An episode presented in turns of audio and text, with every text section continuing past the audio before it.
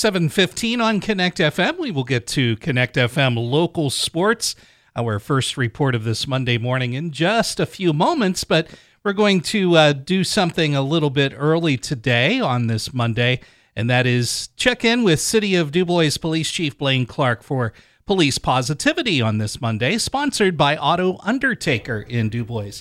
Chief, good morning. Good morning. How are you? I'm fine. How are you today? Wonderful. A little hot already. It's going to be humid. Oh my! Talk about a late summer uh, scorcher. We're going to get one today.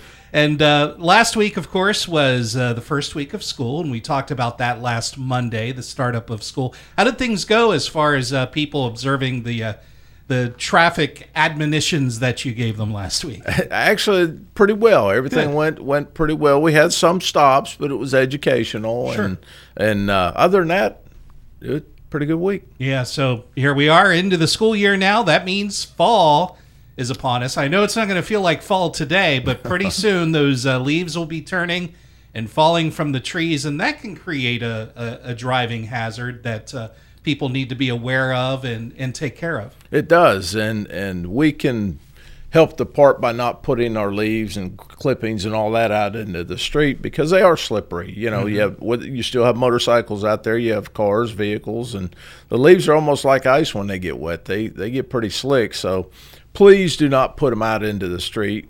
Another thing it creates, it will clog up our drainage systems, mm-hmm. which creates another hazard because now we have water building up into the streets and so please, you know, you're going to have to get them up. You know, the, the leaves are going to get blown. Try to get them cleaned up and get them out of the streets. Yeah, the storm sewers are designed to handle water only, That's not, not uh, yard refuse. And we still have a couple more months of mowing to do, so also those grass clippings too. Yes, absolutely. And and again, please don't blow them out into the street. If you happen to get some out there, you know, clean them up. Let's be safe for everybody. All right. Well, thank you, Chief. Appreciate that police positivity on this Monday and hope that you have a great day and a great week. Thank you. You too. Thanks.